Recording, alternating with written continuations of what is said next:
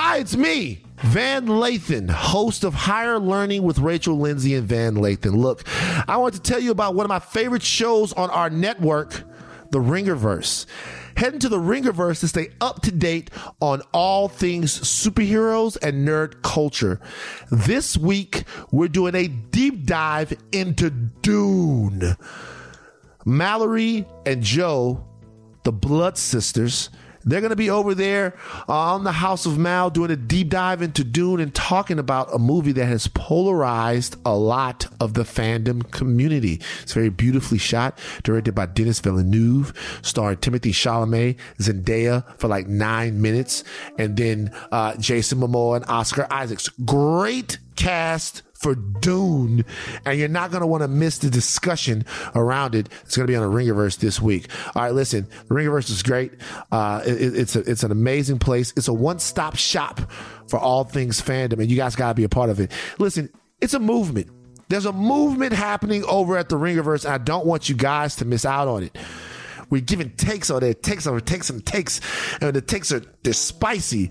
They're they're filled with angst, the angst of guys who, especially the Midnight Boys here, who didn't get dates in high school and they sit around and they watch movies all day and now they get to talk about them for a living and they can't believe their good fortune. This is what you're missing if you're missing out on the Ringerverse. You're missing out on angst crazy takes. Don't do it. All right. Listen to the Ringerverse. You can find it on Spotify or wherever you get your podcast. And also you can tap in with it on all socials, the Ringerverse on Facebook. Twitter, and Instagram. Pew pew! Yo, yo, yo, Thought Warriors. What is up? Higher Learning is on. It is I, Van Lathan Jr. And it's me, Rachel Lynn Lindsay. Rachel, I'm jammed up today. I know you are. What is going on? Why are you so excited? I'm not sure. You're not sure? I don't really know. I'm happy you're happy. Uh, are you familiar with clarified butter? I'm sorry, what? Clarified If it has to butter. do with cooking, the answer is no. Well, here's the thing. So I had some people over this weekend. We were hanging out. Just me. Shout out to Steve. Oh, Jackson was here. Jackson. Jackson was there? Jackson came to the house Oh, Saturday. That's so great. Me, Jackson, Nick May, Steve, my producer from the Ringerverse. We um we hung around and I made popcorn in my popcorn machine. You know, I got the movie theater popcorn machine. Nope, didn't know, but not surprised. I have it. And when before I was looking uh I was looking for the way to make the best movie theater popcorn and I realized I learned that you can't just melt your own butter and then put it over your movie theater popcorn. You can't do that no, no. because the butter it makes the popcorn soggy. Yeah. So you have to get clarified butter. And that's what you put on the movie theater popcorn. Yes, I got a question. sure. Doesn't popcorn come buttered? What do you mean? Can't you buy buttered popcorn? so there's like a oil that flavors the popcorn in the movie, but it's still not. The, when you go to the movie theater and you get the popcorn, do you then put extra butter on it? No. Wait, what? So you go to the movie theater. I take So- what they give me. I do. I'm not one of those people pumping and putting the extra stuff on. No. Never you in my life have I done that. Dry ass popcorn from a movie theater. How the fuck do you eat the dry ass movie theater pop? What the hell is going on, Rachel? Well, first of all, I don't always order popcorn, but when I do, I take it as they give it to me. I'm disgusted by people I see pumping away and adding all that extra I'm shit on top them. of their popcorn. I'm one of them. What What do you get when you watch a movie?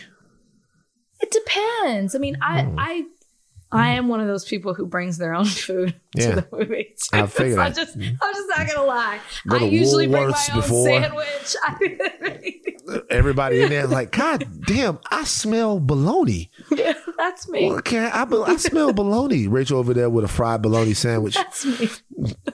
It's crazy. How was your weekend? What'd you do? Wait, what movie did y'all watch? Oh no, we weren't watching a movie. We were just sitting around eating popcorn. we just we weren't watching a movie. We All watched it was work. it was football day. We watched some boxing. It was uh, Nick. Nick was there as well. Shout out Nick May, Six Feet Over Productions.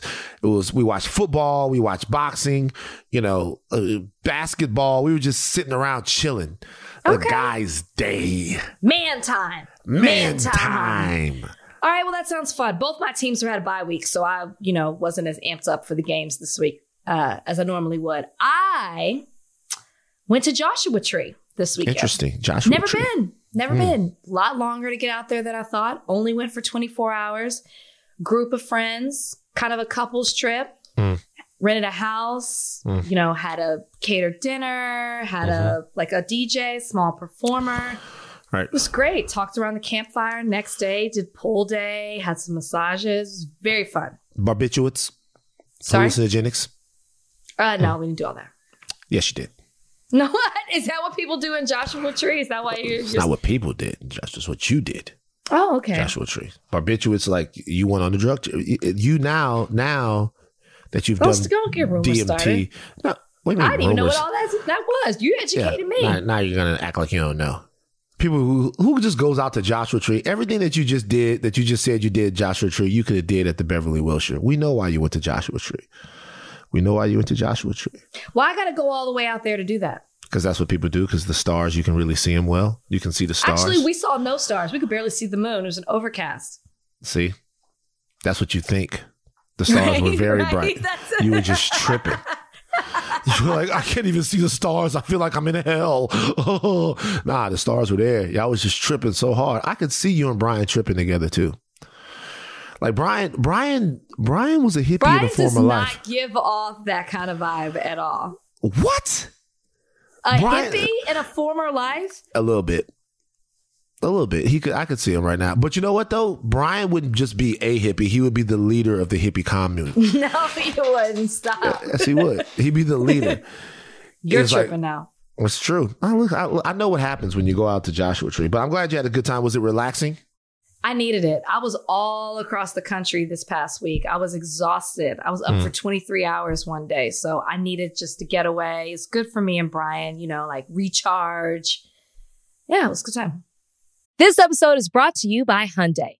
You could be doing anything this week, right? You've got work, errands, friends, and a whole lot of fun in between. That's why the 2024 Hyundai Santa Fe is the capable SUV that's built for your life. With premium interiors, available wireless charging, and room for your whole cargo and crew. Okay, Hyundai. Visit HyundaiUSA.com to learn more about the all-new 2024 Hyundai Santa Fe. Um, a lot of stuff going on in the world. It's a lot of stuff happening. We're going to start with something that we feel like you guys need to know about, which is the fact that the U.S. is trying to work on behalf of the folk. And when I say the folk, I mean the black folks. Folk. The U.S. Justice Department has announced a new initiative to tackle racially discriminatory lending practices. The U.S. Justice Department announced efforts to better crack down on reports of redlining. If you guys are not familiar with redlining, redlining is an illegal racist practice that has discriminated against communities of color for years. The government is saying that they will prosecute those who continue to uphold it.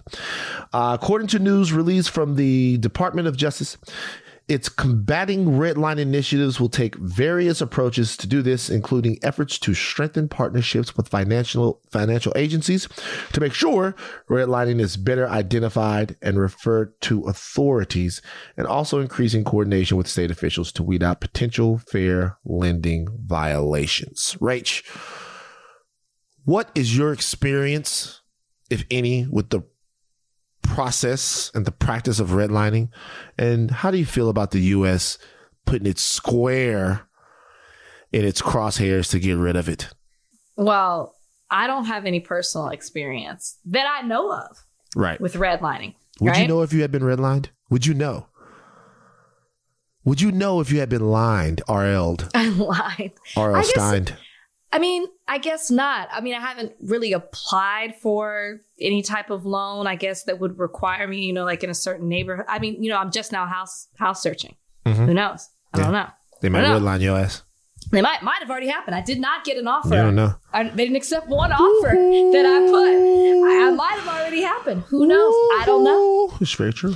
Um, but here's the thing: them trying to get rid of it. Well, this was supposed to have been done back in 1968, Yes. right under the Fair Housing Act.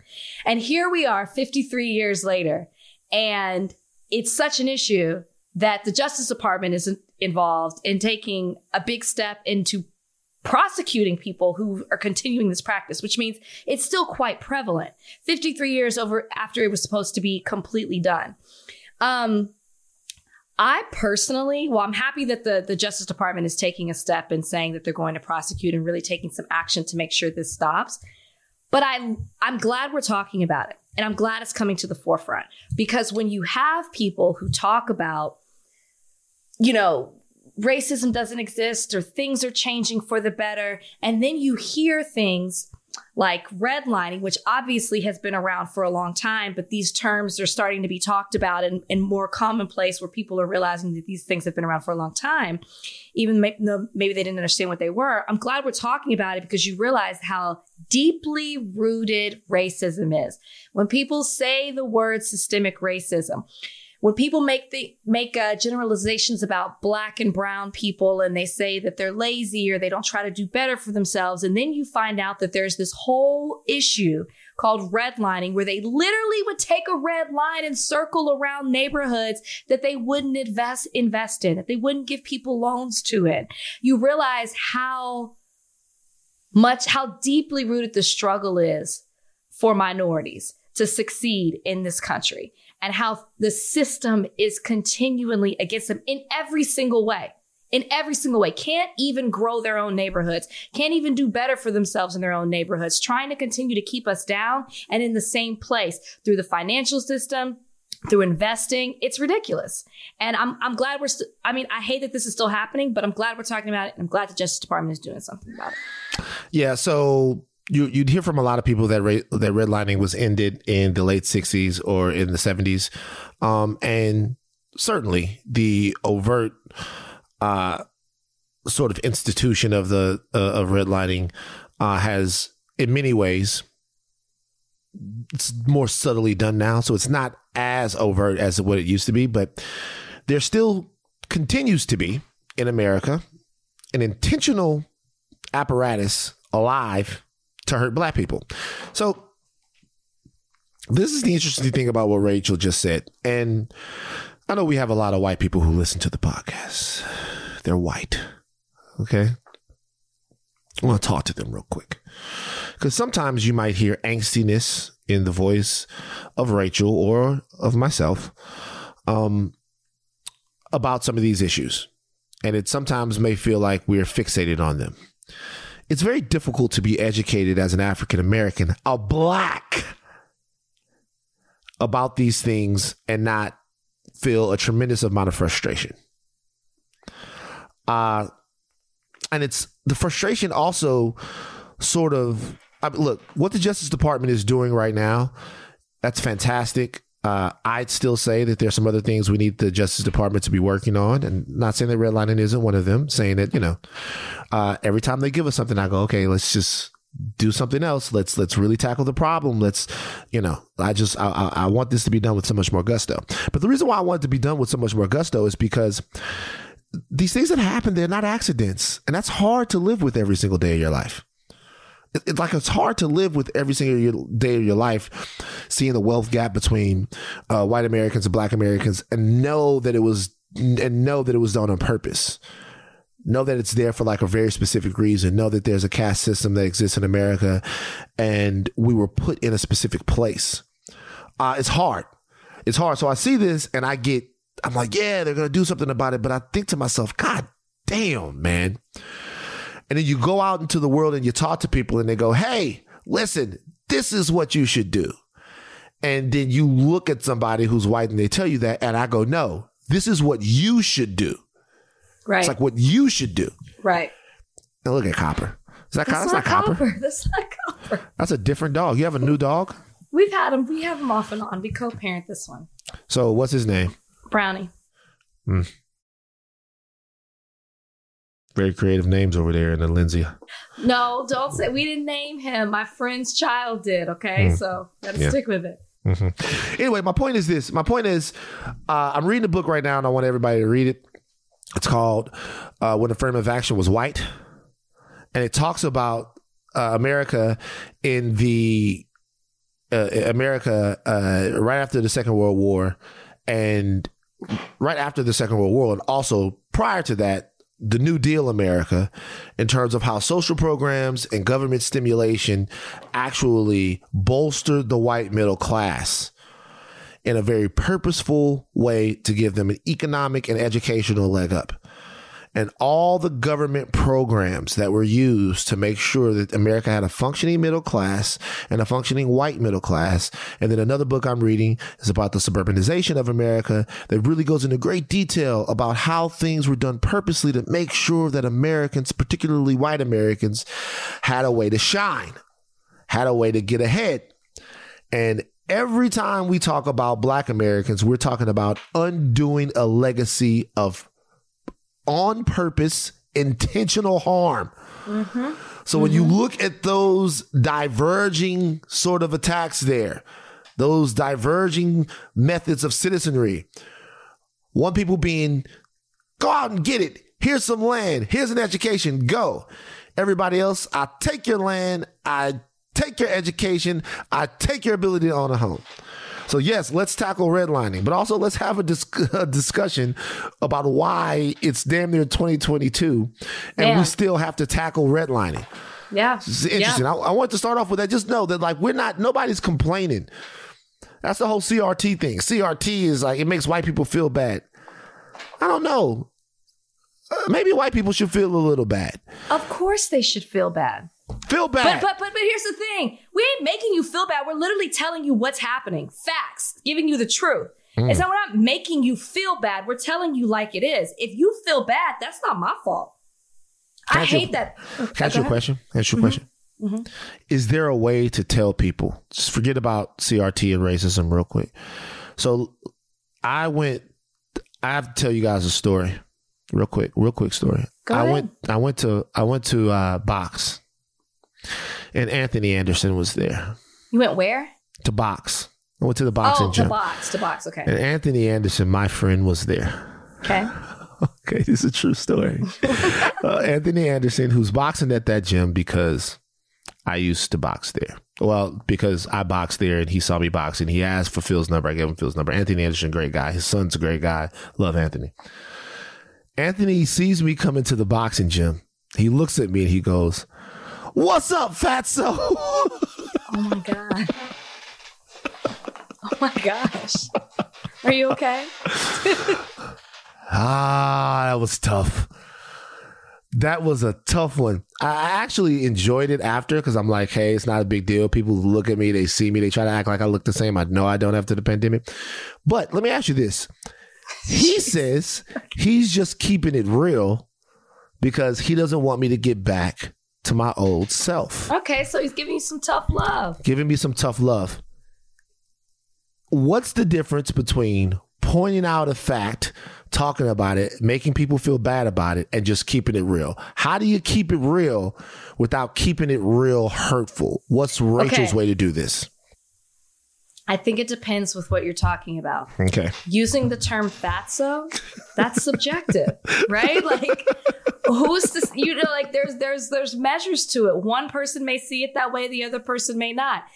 It's an actual fact that you did things that harmed black folks with laws, with you know whatever systems, whatever it is that you did. That's that's true. That's mm-hmm. history. That's yeah. present. That's like that. You can't deny that. You can't argue that. It is what it is. I can argue the term fatso. That's what he said. That doesn't necessarily mean that that's true. Well, it's an actual fact. That's that your opinion. I ate the cookies and the cupcakes, and I did the things to put on the 30 pounds that I put on during the pandemic. Okay, it's an actual your fact. actual 30 pounds doesn't necessarily deem you fat to one person. You might think that you are bigger than you were before, but that mm-hmm. doesn't mean that you're a fatso. So it's just the fact that he used that term. It's fatso. So first of all, that bad. was funny. wait, wait, wait, let's be honest. That, so wait, that was funny. First of all, who says fatso? I know. That's what I'm saying. like, what's up, fatso? I'm like, God damn, fatso. Not only did you, Do you fucking think he insult can me, you think he feels the way he can say that because he lost so much weight?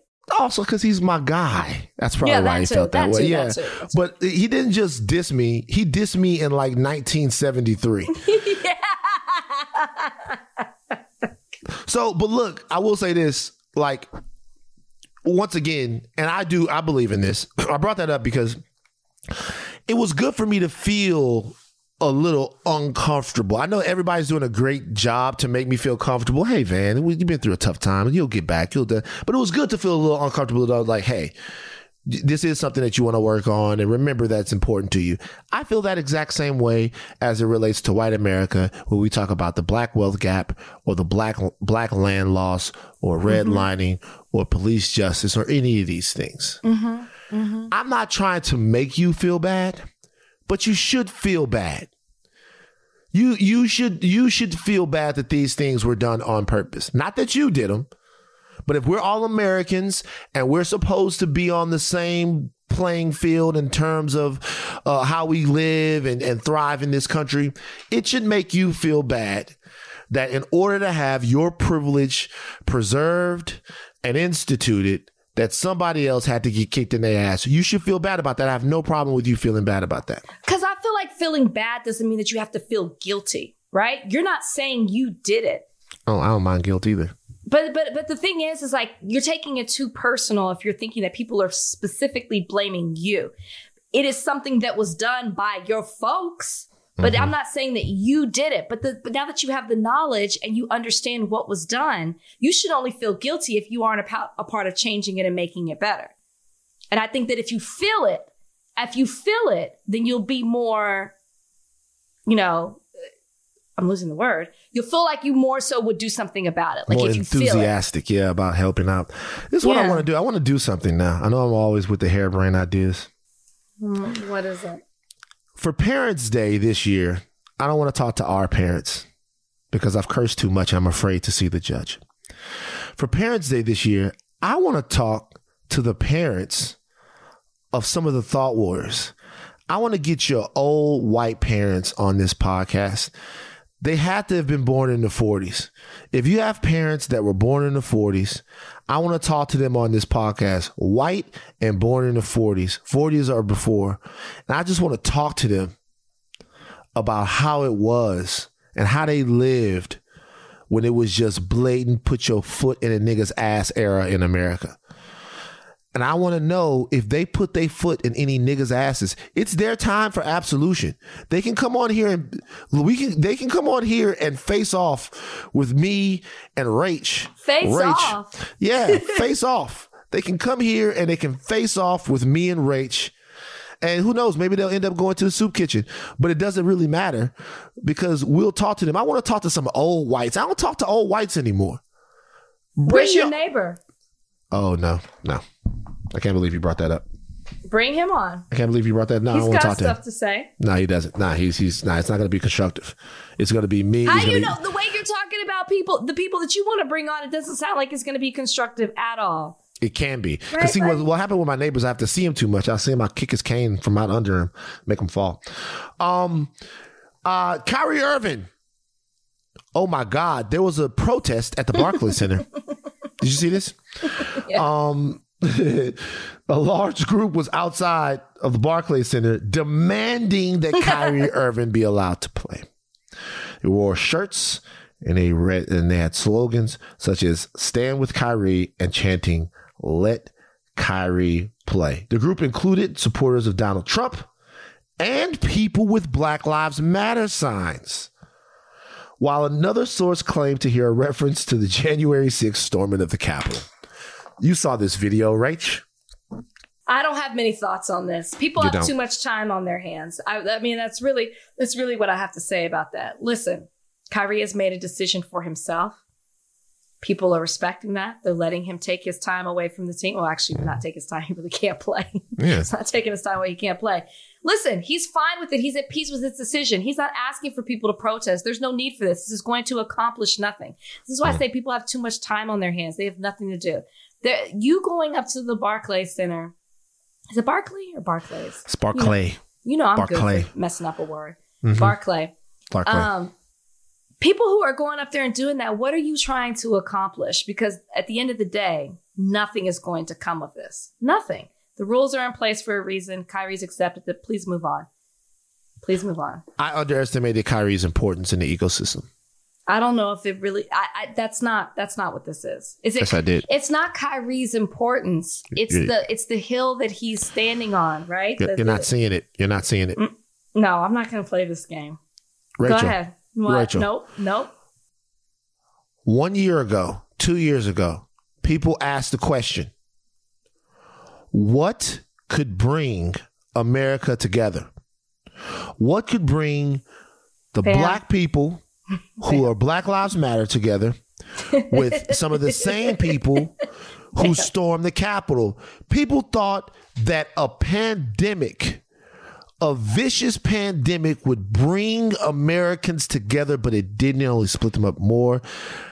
I actually thought I look at this because when I look at Kyrie, Kyrie Irving got Shaun King saying free Kyrie Irving, and he got Donald Trump Jr. saying that He got Tamika Mallory on his side, and he got Candace Owens on his side. Kyrie Irving is building a coalition that not even Joe Biden can build. What is Tamika Mallory saying? That's her boy. That's her homeboy. So what she said is like, let the leave that man alone. Kyrie Irving is a great guy. He's got her saying it. Then he's got Candace Owens saying it. Then he's got Donald Trump Jr. saying it. Everybody seems to be with Kyrie Irving. Not everyone, but people from all kinds of different backgrounds. Kyrie is uniting people over vaccine fuckery. The whole time, the only thing we didn't know, only thing we didn't have to make Americans get together and stand one one shoulder to shoulder with each other like they did at the Barclays Center is refusing to take the vaccine. Vaccine fuckery is the way to unite. I saw these people trying to break into the Barclays Center. And I looked at them like, God damn, that's for Kyrie. There's a dark horse candidate in 2024. It's a dark horse candidate in 2024 for the nomination. Could you imagine a ticket? Donald Trump and Kyrie Irving as Donald Trump's vice president? Trump Irving, Trump Irving 24. They would win. They would win. Trump Irving, the Flat Earth Party. I'm telling you right now, third party. I'm, I'm- I'm I'm- just just look at my face.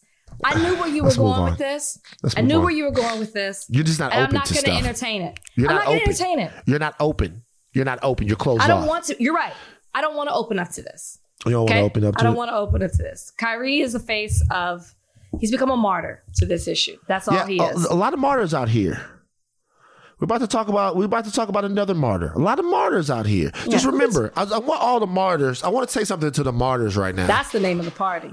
yeah, the martyr party, martyr party. I want to say something to, uh, to all the martyrs out here. You can't halfway martyr yourself. You got to be willing to die. Got to go all in. You gotta go all in. Like you, you gotta go all in. Okay, like Jesus went. Jesus did his thing. He didn't complain. Not he might. He had one little moment. God, why have you? Why have you forsaken me? This hurts a lot worse than you said it was going to hurt. Other than that, Jesus was good. Dave Chappelle just talked. Um, he said he's open to talking with Netflix employees about his LGBTQ jokes. Um, but he also uh, went on his Instagram earlier today and he posted some stuff on his Instagram. All right. Now there's a whole video that Dave Chappelle uh, is is talking about what's going on at Netflix. Obviously, there was a walkout at Netflix, and now the company. I wouldn't say they're in a scramble, but it's definitely not copacetic at Netflix, wouldn't you say? right, right, right. Yeah, there's some not. stuff going on there. So, like, and you know, the the Ted Sarandos, who's the co-CEO of Netflix, uh, is in a bit of a pickle with his employees. You know, a large majority of them, excuse me, not a large majority, a large number of them are asking to be heard in a very specific way. And his support for Dave Chappelle has made it kind of impossible for him to to hear them out in that way. Um, Dave Chappelle has responded to it. I want to play one particular part of this, and I want to get Rachel's reaction and the, the audience's reaction to this as well. This film that I made was invited to every film festival in the United States, and some of those invitations I accepted, And when this controversy came out about the closer, they began disinviting me from these film festivals. And now, today, not a film company, not a movie studio, not a film festival, nobody will touch this film. Thank God for Ted Sarandos and Netflix. He's the only one that didn't cancel me yet. Okay, so he has a movie coming out about the time that he was in Yellow Springs, and now the film seems to have been disinvited to a lot of festivals.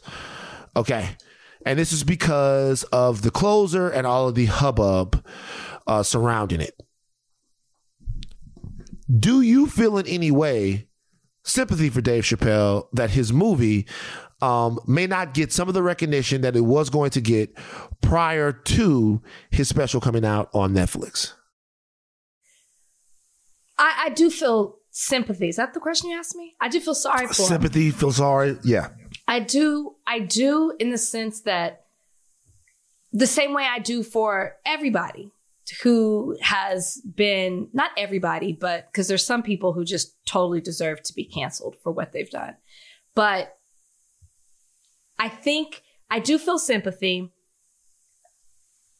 I think what makes it hard is that Dave Chappelle is refusing, in my opinion, to hear the other side. And I know he has said that, hey, I'm open to talking with, with Netflix employees and talking with people in the community. But then you backdoor it by saying, everybody that I know that's in the community ha- is okay with it. Like, and I'm paraphrasing here, but that's basically He said that on the saying. Instagram. Yeah. Yes, and that's what he said. And to me, that's very close minded. You're generalizing all the people as if just because some people feel this way, then all people in the LGBTQ plus community feel that way. And that's not fair. There's a huge section of the community that is offended and hurt by what you did. And for you to say some people, your, your folks are okay with it, well, they know you. When you know somebody, come on, Van, you know, we've talked about personal bias on this podcast. When you know somebody, you can bring another level of understanding to it as opposed to the public who just doesn't know you. And so for Dave to say that to me, it makes me feel like you still don't get it. That's my big, that's my thing with Dave. I don't want you to be canceled, but I'm concerned that you're not, that you aren't concerned with what people are offended by. Not upset, offended. Okay. So how does that relate to feeling a little bit of just so we can tie the Well, points, I'm feeling just, a little I'm, just sympathy because of strugg- the I'm struggling to answer the question. I'm saying all this Oh, I because see. I'm struggling because um, it's like I do have sympathy because I am of the whole thing. Like it's for some people it's hard, but it's like when you make a mistake, does it mean that you can never do anything again? I struggle with that, depending on what the mistake is. Uh-huh. Sure. I struggle with that. So that's why I say it's I do have sympathy for him, but at the other the other end, it's hard for me to have sympathy because of what I just said before. I'm torn. I'm torn. I need you to be a little bit more understanding. I'm not saying you have to take it back. I'm saying underst- to understand why people are upset. Something interesting about this. Like, so there's something that Dave Chappelle said on the on the special that's that sticks out to me. So let's say me and you are having a conversation, or mm-hmm. we're having a conversation with someone, and we're talking about the whole situation in the Middle East, right? Mm-hmm. Gaza, West Bank, Israel versus Palestine, whatever. And the first thing I say to you is that Israel isn't real. Mm-hmm. I say, hey, in 1949, a bunch of the world government got together and they made up a country. They gave it to the to the Israelis. It's not a real thing. I I, I don't wish them to be the victims of terrorism. You know, I don't wish there to be any war there, but it's not real. Or on the flip side, if we said, hey, Palestine isn't real. World governments got together and they decided that Israel had their own country and we don't want them to be living in an apartheid state. We don't want them to be leave, but Palestine isn't a real thing. So the moment that you do that, the moment that you do that, that conversation probably is not going to go anywhere, right? It's probably going to become a conversation that's defensive. Uh, it's probably going to be a conversation that is uh, acrimonious because the moment that you say something is sort of invalid, then that opens it up to all kind of attacks. Dave Chappelle said in his stand up, he said with his chest, gender is real. He said everybody that came through, everybody in this audience had to pass through the legs of a woman. Now, I don't think he really understands the difference between sex and gender and how uh, sex being what it is is a reflection of physical traits, gender being a social construct, and all of those things. I think that maybe Dave could do a little bit more work to understand the differences in those things, right?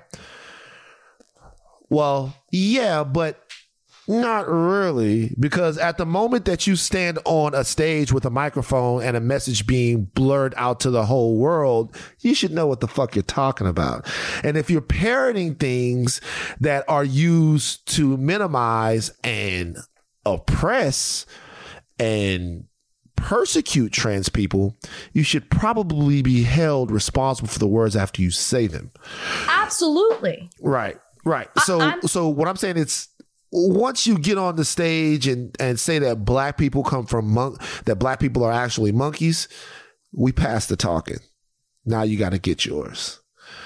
And so and, and so and so my thing with Dave is this. Number one, that's just something that struck out to me that he doesn't understand really what he's talking about.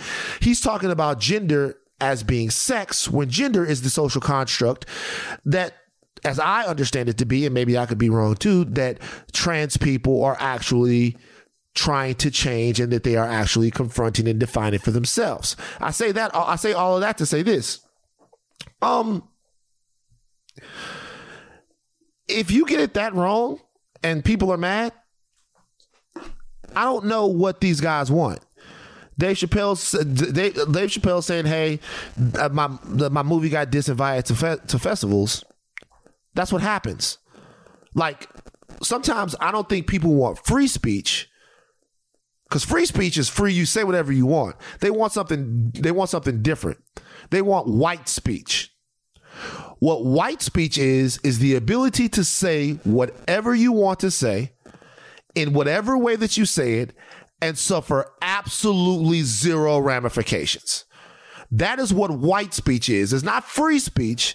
It's actually white speech. White speech means I can look, you're free to say whatever, but white speech means I can say it and then no one can do anything about it. There's no consequence. There is nothing. I say whatever I want to say. I do whatever I want to do. Cool. No one can stop. And if anyone stops, I talk about how I'm actually the victim. That's what white people do. That is white speech. It's not free speech, it's white speech. Because free speech is, hey, fuck you. And then somebody else goes, nah, man, fuck you. So when I was listening to Dave Chappelle talk about the fact that his movie got disinvited from festivals, and I'm sure it's a great film. What happened in Yellow Springs last year was pretty beautiful and pretty amazing. I was thinking, I you said what you said. And he even said in his situation that he said what he said. Like, why would you even bring up the fact that your movie is being disinvited to festivals? You you expect people to eat shit and then laugh?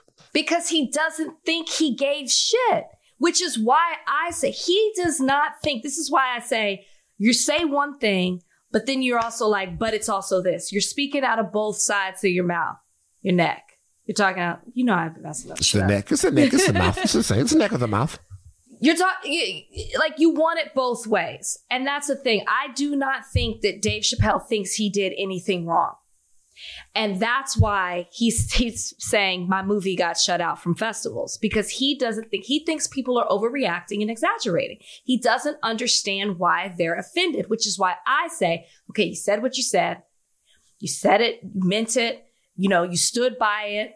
You don't think you did anything wrong, but you got to be open to listening to why people are offended. Not just your friends, not just your circle, for people who know you. You have to understand there are enough people who are cause who are doing walkouts, who are holding their employers responsible for this.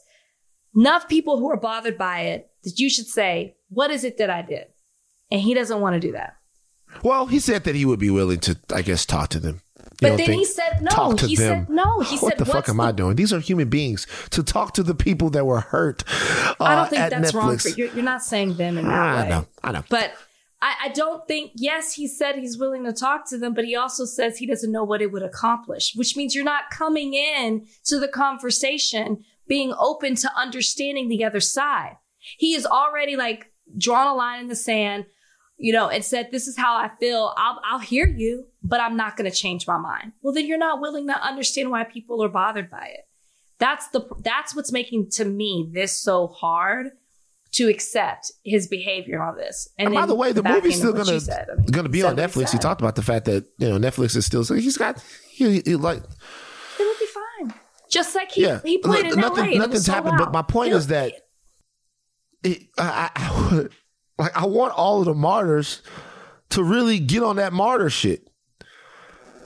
I'm serious. Like really, like it, like don't half martyr. Don't who full who full martyrs for you? Who's a full who martyr? Full martyr. Colin Kaepernick.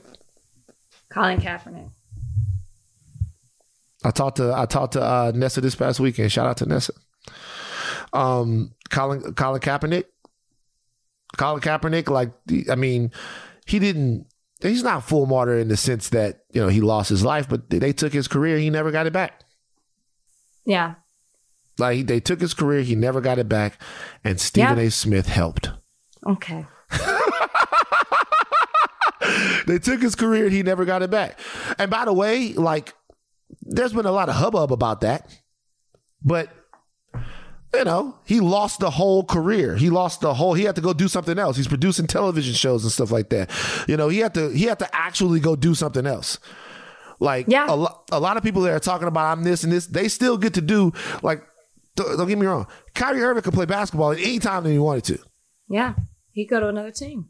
Dave Chappelle's movie is still gonna be on Netflix. Yep. You know, just come on, bruh. You said what you said. you know. Uh, okay, you are in uh, Delta Sigma Theta Why are we talking about this? because we have to. You're a Delta. Not yes, I'm a Delta, a proud member of Delta Sigma Theta Sorority Incorporated. You know what we should do before we get into this topic? Um, can you tell people that might be listening what the differences are in the white sororities and the black sororities? I, I mean, I'm not that well versed in white sororities, but obviously there was a, there's a difference because we couldn't black black women could not join your sororities, and so they started their own. First one started in 1908. The real one started in 1913. It Had to be said. No, no, no, no. But we couldn't. We weren't allowed to join. We jo- we we created our own. I'm assuming that the white sororities stand for the same things that similar to black education, politics, service, things of that nature. But you know, it's a it's a community. It's a it's a group of women that get together, and for us, like we do certain things to benefit the community, to uplift women, to uplift black folks. When it comes to Delta, yeah, So the reason why I asked this is because Insecure has been on. Insecure came on as like an Insecure debut. Everybody was going crazy on the Twitter sphere last night. And in this, Amanda Seales, uh, I guess her character, I didn't see it. Her, her character Tiffany had an had uh, a, a, an AKA shirt on of some sort. yes, she's an A- she's an AKA. She's an AKA on the show. Her character Tiffany is an AKA on the show, and she had the AKA, AKA letters on. This is frowned upon in the black sorority and fraternity circles, and the Divine Nine as they're known. You don't wear the letters if you're not in the group. There was a little bit of talk about this with a lot of AKAs uh, on Twitter upset. This is how Amanda Seales responded to that. Check it out. I, I don't know why people keep asking me if I'm a soror. I am not a soror. Tiffany is a soror. Tiffany is a character on a TV show. I didn't write the character. I play the character. I'm not a soror. I'm an actress, and I'm playing a character on a TV show. And I think reality TV done really got folks fucked up because, you know, it's like it's all the same, but it's it's I'm just playing a character. That's it. Y'all know that though. But some of y'all don't.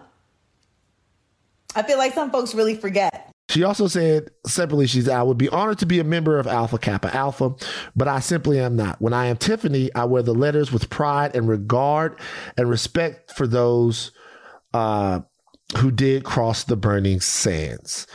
Um, Issa Rae also eventually responded to an upset user uh, saying, "Oh shit, let me at HBO, let me have HBO delete one of the upcoming episodes. Then hold on, because apparently in an upcoming episode, uh, Tiffany's character is going to wear her AKA letters again, or maybe Issa was just joking. You're Delta. If you saw a character in a show who was not a Delta wearing the actual Delta Sigma Theta." And not like some made up fraternity or sorority like they do for some of these other movies, would you be annoyed by it? First of all, I would like to acknowledge that this is the AKA's problem. Okay. It's the AKA's problem. y'all got to deal with this.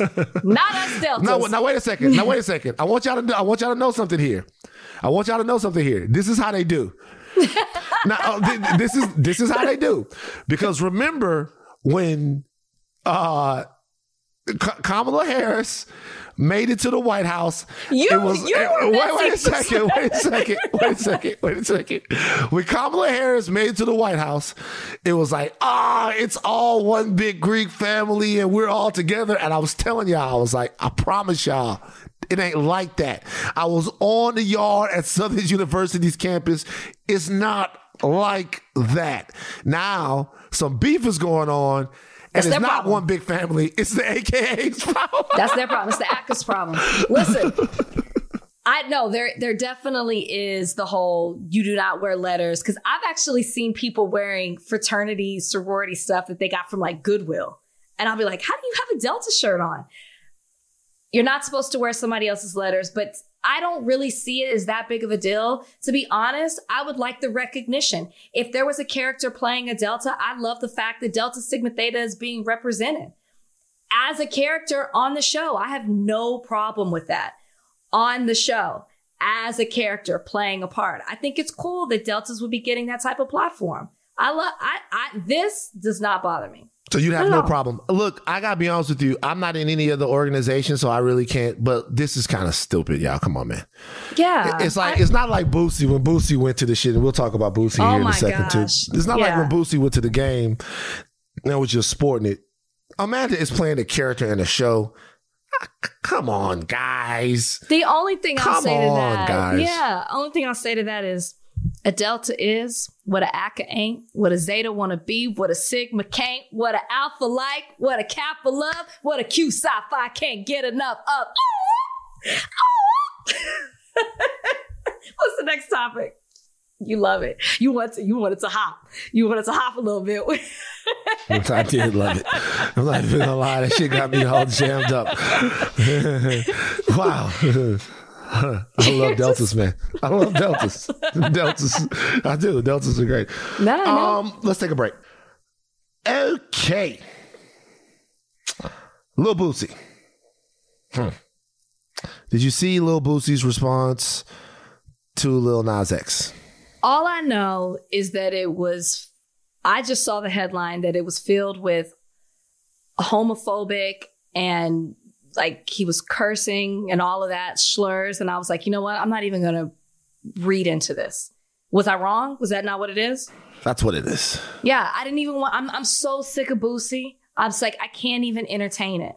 I can't even read about it. It's the same shit, different day with him when it comes to the disrespect that he has towards that community and Lil hmm. Nas in particular. So, just so you guys know the story, we're going to touch on it here. Lil Nas X made an Instagram video where he trolled Boosie and said that he was doing a song with Boosie. Um, Boosie came back and said some things to Lil Nas X, called him the F word, and then suggested that he uh, engage in, suggested that he take his own life. That's what he said. Oh my God. That's what he said. Said the world would be a better place if he did so. Um. So this is what we have to. uh All right. So we have to be real about this now. It's very funny on the internet to um, to talk about Lil Boosie's disdain for Lil Nas X and anything that seems to be gay. Um, it's becoming a, its own trope. It's becoming its own joke. We now have to address this in a very serious way.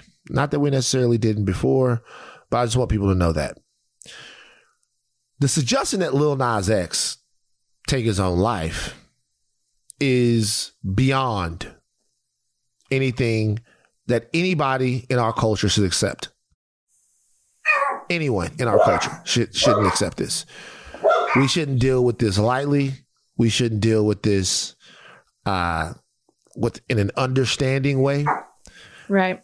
That is gross, foul, ridiculous, um, abhorrent, any other adjective that you want to use to uh, describe something that's particularly disgusting.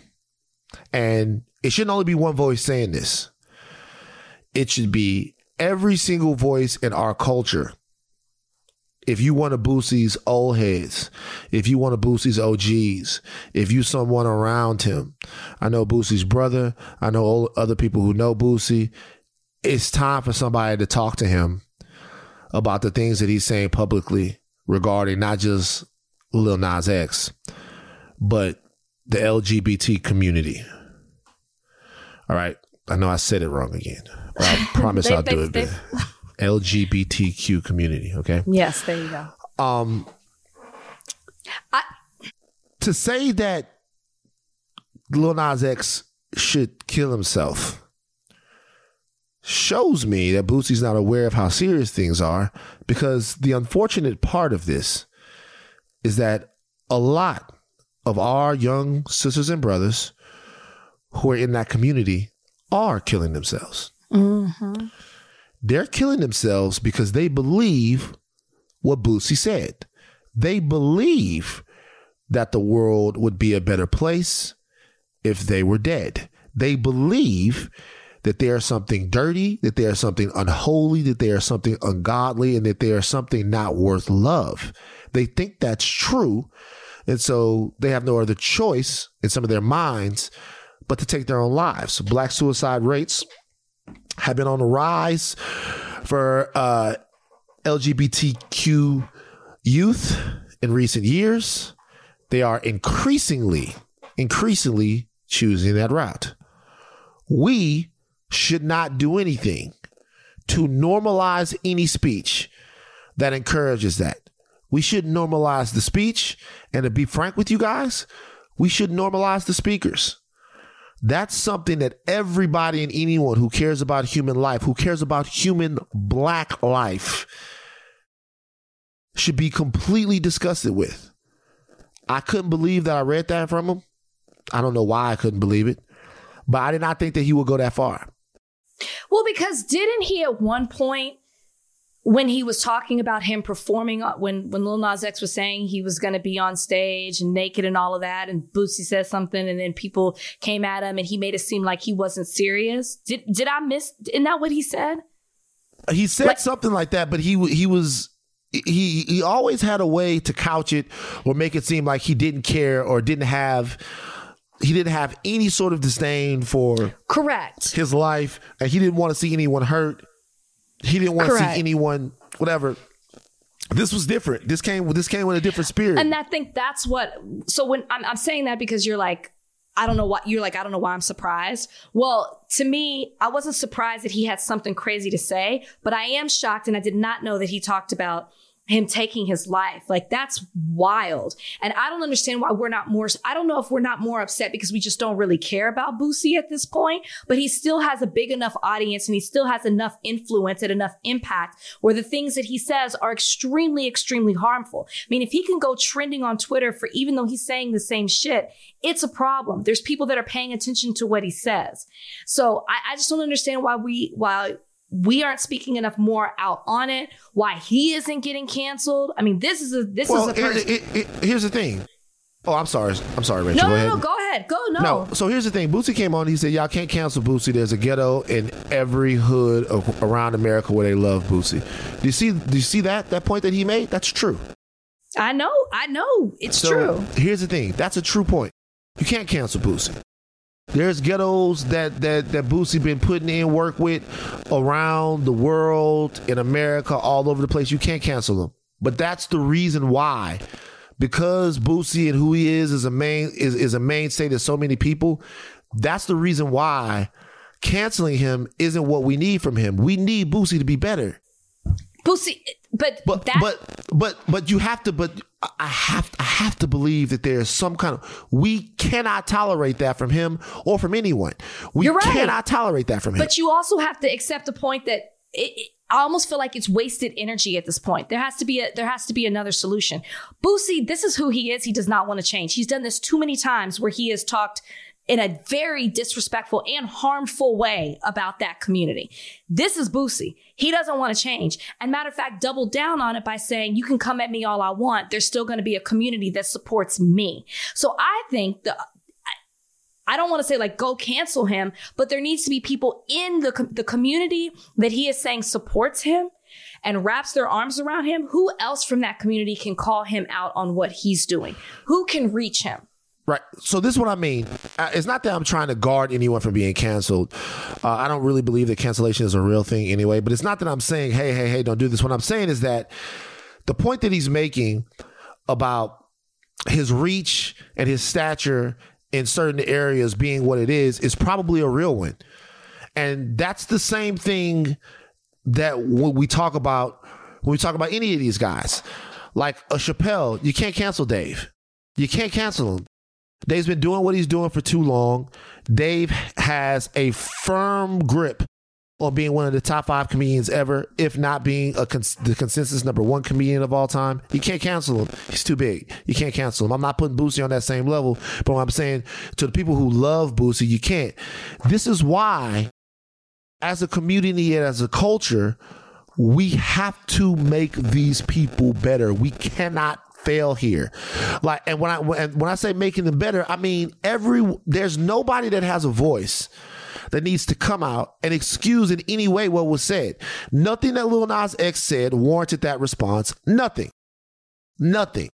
Nothing. My man Charlemagne says something all the time. He says, uh, you can't dictate the way somebody's going to respond to you. I've always disagreed with that. And it's true, but I disagree with the the notion that it posits. The notion is that, hey, if I walk by you and I say those shoes are ugly, then you can turn around and shoot me in the back of the head. And if I didn't want to die, I shouldn't have said anything. Well, that's just not the society that we live in. We don't live in one of those societies. We live in a society where you're respons- you're as responsible for your response to something as as as the person is that said it to you. And that's just the way mm-hmm. things are. That mm-hmm. response was ugly. That response was disgusting. That response was homophobic. That response was human phobic. You don't tell a human being to take their own life. You just don't. And if you're out there somewhere right now with a platform and you're making an excuse to whereas why one of our brothers should have said that to another one of our brothers, then it's not Boosie who needs to look in the mirror, it's you. I'm disappointed. Agreed. That's Baton Rouge right there. That's somebody who I've seen and known for a long time. Not my best friend. I know his brother more than I know him. But I'm disappointed in a real way that I didn't think I could be. Even more so than with the other stuff. It saddened me. Very saddened by that. Um, and I don't want anybody to think in any way that that's just how people in South Baton Rouge, that's how people, uh, that's how people feel. That's not my whole, my city not gonna wear that. Uh, McKinley not gonna wear that. We're not gonna wear that. That's one man talking his shit. There might be other people that agree with him, but not all of us, not in any stretch of the imagination. All right, let's take a break. If you guys don't know, Alec Baldwin was shooting a movie. Apparently, he was handling a prop gun, and the prop gun uh, went off in an improper way, and it killed somebody on set. Uh, there's a lot of more information coming about coming out about that. Um, like as the days go by, that we're getting more Right. stuff. Apparently, there have been some fucked up safety stuff on the set. Uh, in and of itself. There had been apparently things weren't going right. Yeah. So, uh, like more than that, there were other issues. there were some other issues apparently that Oh, were going on on the set. Um, that's why it's that's a better better Friday topic because the news is coming out so fast Okay. on it. Um, uh, but also not the first time that happened. I don't know if you remember. You know, Brandon Lee yeah, yeah, yeah. happened to him while he was uh, shooting The Crow. Um, and he ended up getting shot and he ended up passing away at a pretty young age. So It's just it's sad. It's negligent. Like you just you I I can't. It's like how does it happen? How does it happen with all the checks and balances and the people that it has to go through? It's just so sad that something like this had occurred. Like it could have been avoided. It could have been avoided. So you know, our hearts and prayers go out to the Hutchins family. I mean, it's I can't even imagine what it is that they're going through, and I hope that you know no, I don't even hope. I don't even want to say that. I just our thoughts and prayers go out go out to them. um, now in a pick me up story, did you see this group of fathers who started patrolling the schools there in Shreveport? I did. Yeah. A group of 40 fathers in Shreveport, Louisiana are taking turns monitoring their children's high schools to help prevent any further violence and to watch out for their children and all children's. Uh, a group named Dads on Duty. They have t shirts. They help students get to class on time. Um, this was at a high school up there at Southwood High School in Shreveport, uh, where there were 23 students arrested in September. It's going down at Southwood. Jesus, Southwood. Uh, but the dads took into their own hands and began going to the school. They got t-shirts and they're rounding the kids up and they're helping them get to school on time. They're throwing in a couple of dad jokes. They're doing their thing. What did you think about this story when you saw it? I think it's a great story, and I'm glad that it's getting national attention. I love that the dads are stepping up. I love to see men step up and and do their thing and say, you know what, we're going to be involved in, in our not just our kids' education, but just also in in in their social behavior as well. And I think too, it also shows that you know, like these dads can step up. They know how their children not not just behave, but like how they should be reprimanded at the same time. And I think obviously it's working because I don't think they've had any arrests since. The dads are very involved. They're obviously influential, doing their thing, and they know nobody's going to look out for them like you're going to look out for your own. So I I love to see it. I'm glad this is making the rounds. I liked it. I like it a lot. I like it a lot because there's this um it combats a narrative that black men in some way don't care about their their children. Absolutely. Y'all lying. All y'all do like to lie on black men. Just like tell a bunch of lies. Like black men don't care about their kids. Look at these dads, man. Just black people. No, I'm talking about the black men. See what you just did? You took it off black men. Yeah, like, like no, uh, black, but yeah, you know, these guys care. I will say that my dad could have never done this though. It wouldn't have, Why? wouldn't have worked. This wouldn't have Why, worked. man? Cause he doesn't have. My dad didn't have that type of patience. Like my dad would go, okay, it's getting a little late. Go go ahead and go to class.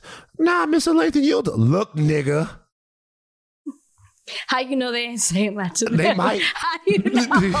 That's what my dad would have been like. Look, nigga, and you will I told you to, to get it. your ass to class now. Like I said, they know how to reprimand them. They know how to talk to them. They know how to get them in line. You see, they ain't been acting up since. They haven't been. What was the one thing that your dad would do to let you know that he like he was really mad?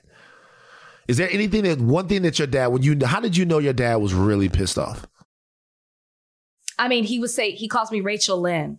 Like when he's like just Rachel Lynn, Uh-huh. like yeah, like yells it out. Right. And if I, I would be upstairs and he'd be like, "Come to the top of the stairs," Right. Yeah. And I'd be like, "What does that mean?" Right. Yeah. Something not not good. What was your Mm-hmm. thing? he had a couple. He had three. There was a holy trinity. One was look. If he gave you a real stern look, look like that, it was about to go down. The second one was one, I tell you what you do. If my father ever said, I tell you what you do, that that is so bad. Okay, you know what? I'll tell you what you do. You take your motherfucking ass on in there. How about this? You, you you talk about some basketball practice. Basketball practice your ass in there on that motherfucking room. Huh? Basketball practice. I'll tell you what you do. You go in there and do that. Either uh, either he did that too, or if he took the hat off his head. My dad wore a cowboy hat at all times. My father wore a cowboy hat at all times. If the cowboy hat got Came removed so from his head, Oh my God, were you fucked? That's so and he funny. would he would never snatch the hat off. he would just take his hand on there. He would tilt his head to the side, and he would just take the hat off, and he'd start blinking like this, as he got clarity on what he was about to beat your ass about. So yeah, but no, I I, I love the story. I love the dads. The dads. Uh, uh, the one thing that being a dad does for most of the dads that I knew, it didn't just teach you how to love your kids. It taught you how to love other kids too, because you know that those kids. And so I, I saw they deal with a lot of love. I love those pops. I love those dads. Um, Van's very serious question of the week is here. oh, we're already here. Okay. Yeah, we are. We are. Unless you want to talk about Condoleezza Rice. no. I mean, I don't think anybody's like her? surprised by the statements. Um, Who's your favorite Black Republican? I don't I've never thought about that question before. Really? Do you have one off the top Yeah. of your head? I do. Okay, who? Michael Steele. Okay. Oh, that's a good one. Michael That's, Steele. that's actually. Can I take him? That's No, actually a no. really good You have one. to pick somebody else. No, you can't have okay, mine. why? It's got to come back. Michael Steele's a really good one. That's what I was gonna say. Yeah, yeah, yeah. That's what I was gonna say. Michael Steele is my favorite Black Republican. Do Um, you? it ain't Condoleezza Rice. I can tell you that. It's not her. Didn't we give her away in the delegation? No, I don't think we get. I, look, do we, would you want to give Condoleezza Rice away? Are you anti Condoleezza? It's not that I'm anti, but if I gave her away, is did it? Is it that she's because she's done so much for us? I Who mean, would this- you Who would you get back for? I don't know. Again, don't put me on the spot. I got to think about this. I got to think Would you this. trade Condoleezza Rice for Barbra Streisand? Straight up, straight up trade Condoleezza Rice for Barbra Streisand. It's like two different things. Doesn't but- matter. That's not what I'm talking about. Okay, fine. Let me ask you a question. Like, let's let's stay political. Would you trade political. Condoleezza Rice? This is your very serious question. Is this it? I don't Is know it- what you were going to ask, but No, I'm this- liking where this was going. Well, I don't want to do political because if we do Hillary Clinton, well, here, well, here's the thing: Would you trade Condoleezza Rice for Hillary Clinton? Straight up trade. Straight up racial trade. Condoleezza Rice for Hillary Clinton. Would you trade? Interesting. Think about it. Crime bill. Haiti. I'm thinking about. I I'm thinking about it. Benghazi. Benghazi. Benghazi. Come on, man. Don't don't do the tough. Don't do the fucking Fox News talking points on here. All right. okay. I don't know. I don't know. I don't know. I don't. I don't like. I don't like where this. I got to think about this. Anyways, Condoleezza Rice. I don't know if I would trade her for Hillary. I don't know. Would you trade her for Maria Shriver? Sure, she's not problematic. Sure, Condoleezza hmm. Rice straight up for Maria Shriver. We'll Would you take trade? Maria. We'll take Maria. Last one. Would you trade in a straight up trade? Would you trade Condoleezza Rice for Martha Stewart? I don't know. I don't know either. I don't know about that one. I don't know. Black Secretary of State. You know what I mean? That's what I'm saying. I be like, why like she a- Martha gets cool points because she be doing stuff I'm asking Snoop? you, like no. a, a black That's Secretary of State for a white ex-con. You know what the crazy what I'm- thing is? I'm not- I don't know about With that. all of the Condoleezza Rice shit that we're talking about, it's really it's hard to give up a black Secretary of State. You know, she was the Secretary of State, National Security Advisor. You know what I mean? It means something. These are titles. Yes, they're titles. They're they're they're a first there. There's titles, but I mean, Condoleezza Rice says some things. She said some things about the insurrection. She said some things right now what did she say about the insurrection? I missed that. She's like, we she should say? move on. She said we Move should on move from the on. insurrection. We should move on. We should move on I'm fascinated with that. with the the Condoleezza Rice of it or the move on. I'm fascinated at the things that white people want to move on from. Well, she's black. She's like I said, I'm, I'm but I- like I'm, but I'm, I'm just, I'm fascinated in let's let's say the right. I'm fascinated in the things that the right wants to move on from Why? because they want to move on from some really heinous shit. Of course, things things that don't go well for them. That's what they want to move on from. They don't want to talk about Mm. how you things talk, that how you say move on from slavery? It's just so funny. yeah. It's Just- like how you move on from that. You know what I mean? That's like that's a tough thing to move on from. You can Hey, say that when it doesn't affect you. Ah, but it does affect them. See, people think that it doesn't affect. It does affect them. You can move on. That's it's just weird to me. It's weird to me. All right, this is Van's very serious question of the week. Okay. Okay. Okay. It was Drake's birthday oh, I this past weekend. It's Drake's birthday this past weekend. Ah, you were in Joshua. You were in Joshua Tree. Right. It's on another Right. level. All right, in Joshua Tree at another level. Barbiturates, hallucinogenics, all the things. Uh, one celebrity that you could, if you could party with them on their birthday. Easy question, fans. Very serious question of the week. Who would it be? Rihanna. Okay, you didn't let me finish the question. Oh, sorry. Okay. It has to be somebody that you never, ever met before. Does interviewing count as meeting them though? Yes, it does. Of course, it does. One celebrity that you never met that you think would be the most fun on their birthday. This is a great question. Who would be really fun that I've see, and you're also saying that I've never met. This is what's met. tough. This is And what's I get tough. it. I get it. Because, oh, I've met 'Cause I- everybody. Oh, no. I've, it, oh, no, they're all your friends. I just get to interview them. It's all I'm a not part saying of my, friend. I'm not my- saying the friend thing Do you have your person? Do you have your person? You said it multiple times already on this podcast. I already know who it is. Who's your person? My Thinking. person is Leo DiCaprio. Really? Yeah. Oh my gosh, who would be a good time? Who would be funny? This isn't fair. Yeah, you have to I've do it. interviewed a lot of people. So what? I don't care. So that's it's it's crossing him off the list. Yeah. So what? Yeah. Hmm. Maybe maybe maybe like a Lady Gaga. Lady Gaga is a good one. Lady Gaga. Gaga. We both pick white people. I've interviewed a lot of, of a lot of fun. Well, once you named a white, I knew that It was it okay was safe for me. Yeah. no, Lady Gaga. If second serious question. There's a lot of white people out here and we get into them and they end up having some N-word tweets. We've seen this. Okay? Okay, okay. It's true. It's like we as soon as we see a white person that we like, you look back through their Twitter in 2011 and it's nigga, nigga, nigga, nigga, nigga, nigga. There's a lot of white people. It's just like nigga, nigga. They say it. Okay. If you had to base the fate of the world on one white person have having absolutely Never. zero niggas in email, in text, is there one white person that you just cannot, you straight up can't see them ever having said the N word? In a tweet or in a tweet or whatever, there's one guy who I just can't. There's one dude who I cannot ever in my life. I got know, one. I know he might have said it like in a movie, but there's one guy I can't ever see in his personal life ever saying the N word. Who? I got one. Mr. Who? Rogers. what year was Mr. Rogers born? Hold on for a second. Let's let's look at this. Let's look at this real quick. Slash Tom Hanks. That's mine. Tom Hanks is mine. So, Mr. Rogers. Let's see. Fred Rogers was born in 1928. 1928 in Pennsylvania. Ugh. Do you think that Mr. Rogers has ever said the N word before? I like to think not.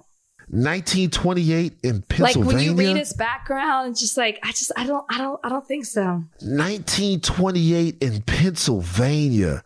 You know what Pennsylvania is? It's Pittsburgh and Philadelphia and then Alabama in the middle. Although he's, What he's he from grew Pittsburgh. What if he He's grew up in like Quaker a Quaker town? So he went. He graduated from Pittsburgh Theolo- Theological Seminary with a bachelor's degree. Okay, He's a? Presbyterian mis- minister. Okay. I think I think I'm right. Okay. Well, look. Here's the thing. I'm gonna go. You're gonna go with Mr. Rogers. We're gonna take a vote. We literally chose the same person. Okay. I know. Look who We- they picked to play Mr. Rogers. Yeah, we're gonna we're gonna take a vote on this. I want this to be cut out as a vote. Who do you think has said the N word more in their personal life, Mr. Rogers or Tom Hanks? I want everybody to vote. This is a vote, like just who has said more N words. I'm not talking about Tom Hanks for a role. I'm sure Tom Hanks has said the N word in a role. I'm talking about personal usage, personal time N word. Think about it. In their life, two people. Mr. Rogers is here, Tom Hanks is here. If you added up all their N words, who do you think is that? Remember, Mr. Rogers was born in 1928. Oh, no, no, no, don't try to discredit people for my choice 28. because when I said Mr. Rogers, I saw you take a beat. It is you tough. thought to yourself, damn, It is tough. that was a good one. but 1928, that's the No, nigga no, no, era. No. That's the era of nigga. No, that's the nigga era. Tom Hanks is born Stop, a little bit later, stop trying, in to, 50s. stop trying to bring people to your side. You 30 know I'm right. years of nigga You know in I'm between right. them. All right, we'll see what the people have Rachel to say. Rachel says Mr. Rogers. I say Tom Hanks. I personally think that Mr. Rogers, 1928. Stop saying that.